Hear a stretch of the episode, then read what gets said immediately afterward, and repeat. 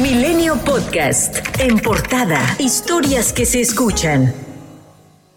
El enviado especial para el cambio climático de Estados Unidos, John Kerry, informó que la Casa Blanca creará un equipo de trabajo para dar seguimiento a la reforma eléctrica, con la finalidad de que los resultados reflejen la mejor forma de avanzar. Tras una reunión de cinco horas en Palacio Nacional, el funcionario salió sorpresivamente a la calle de Corregidora, contigua al Palacio Nacional, para declarar que este grupo tendrá conexión directa con su oficina y con la Casa Blanca. Acompañado por el embajador de Estados Unidos, Ken Salazar, Kerry agregó que en el encuentro se expusieron ideas para que haya mejores posibilidades de avanzar en este tema en conjunto con México. Sin embargo, dejó en claro que la discusión está sobre la mesa aquí en México. Por su parte, el presidente Andrés Manuel López Obrador calificó su encuentro con John Kerry como amistoso, necesario y benéfico. En el encuentro también participaron el secretario de Gobernación Adán Augusto López Hernández, Roberto Velasco, jefe de Unidad para América del Norte, el asesor del enviado presidencial especial de Estados Unidos en México, Rich Schuller, y el funcionario de la sección económica Andrew Jean Winkleman. Tras las evaluaciones que realiza la Administración Federal de Aviación de Estados Unidos al sector aéreo mexicano, existen las posibilidades y buenos augurios para que el país pueda recuperar la categoría 1 de seguridad aérea en junio de este año, según lo dio a conocer Rogelio Jiménez Pons, subsecretario de la Secretaría de Infraestructura, Comunicaciones y Transportes. Resaltó que México está cumpliendo con todas las observaciones que demanda el regulador estadounidense. Por otro lado, la representante comercial de Estados Unidos, Catherine Tai, acusó que el actual gobierno de México está imponiendo diversos obstáculos al comercio agrícola estadounidense,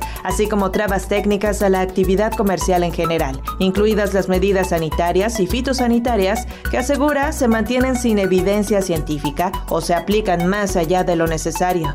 La Comisión Nacional de Justicia Partidaria del Partido Revolucionario Institucional expulsó de las filas del PRI a Quirino Ordaz Coppel, exgobernador de Sinaloa, tras aceptar ser embajador de México en España, un cargo en la Administración Pública Federal por parte de un partido político antagónico y con el que no se tiene convenio de coalición. Diputados federales de Morena presentaron una denuncia ante el INE contra Eugenio Derbez, Natalia Lafourcade, Kate del Castillo y Rubén Albarrán, entre otros promotores de la iniciativa hashtag Sélvame del tren en contra de la construcción de la etapa 5 del tren Maya por la supuesta violación a la veda con motivo de la consulta de revocación de mandato. Sin embargo, la unidad técnica de lo contencioso electoral desechó la queja al considerar que no son actores políticos ni cometieron alguna violación electoral. La actriz Daniela Schmidt aseguró que hashtag Sélvame del tren, campaña de artistas y activistas ambientales de la que forma parte, no se opone al tren Maya, solo el tramo 5 con el que corren peligro no solo los ecosistemas del lugar, sino los pasajeros si llegara a colapsarse.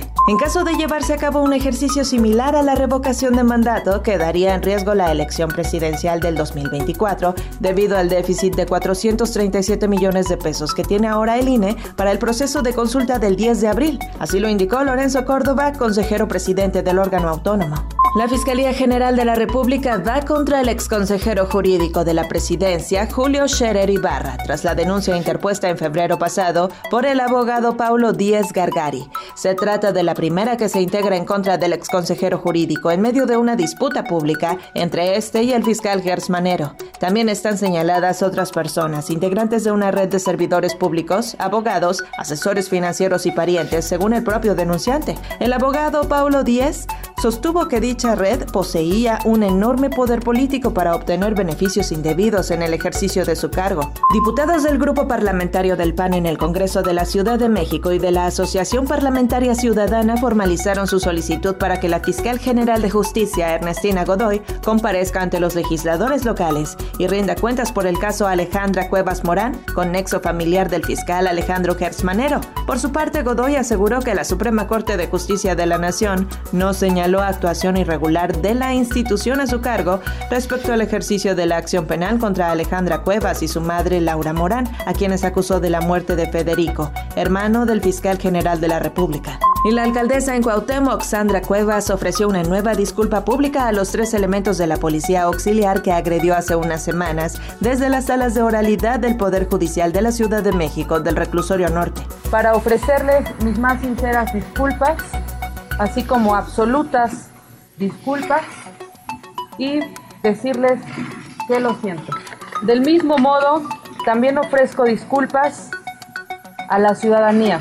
Con lo anterior, queda suspendido el proceso penal iniciado en su contra por los delitos de abuso de autoridad, robo y discriminación. Por cierto que la Fiscalía de la Ciudad de México confirmó que la alcaldesa de Cuauhtémoc aceptó los hechos ocurridos en su oficina el 11 de febrero. En el marco del 108 aniversario del natalicio del poeta y ensayista Octavio Paz, autoridades depositaron las cenizas del Nobel mexicano y de su compañera Mari José Tramini en un memorial dedicado a la pareja en el Colegio de San Ildefonso, en el patio de Por el que Paz caminó a los 16 años y en el que dejó una huella imborrable con el nocturno de San Ildefonso, se colocó la fuente escultórica que alude a su poema Piedra del Sol, diseñada por otro grande, el maestro Vicente Rojo, quien antes de partir concibió esta obra, y también una lápida para el nicho donde descansarán las cenizas del poeta. La jefa de gobierno de la Ciudad de México, Claudia Sheinbaum, dio a conocer que el sistema DIF capitalino será la institución que permanezca a cargo del cuidado y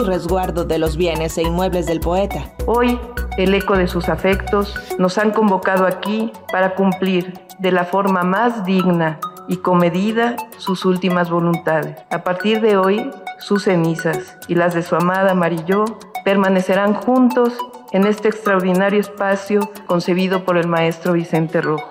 Así estamos cumpliendo el no inhumarlo en el Panteón de Dolores destino que tanto detestaba, y al mismo tiempo cumplimos el no separarlo de su compañera de vida y que sus restos y memorias se mantengan aquí, en este espacio emocional de sus deberes y placeres juveniles, aquí en su amada Escuela Nacional Preparatoria. Octavio Paz refrenda en los últimos murales y en los muros, en los jardines y en la fuente que desde hoy fluye como eterna es la palabra que floreció a través de su extraordinaria escritura.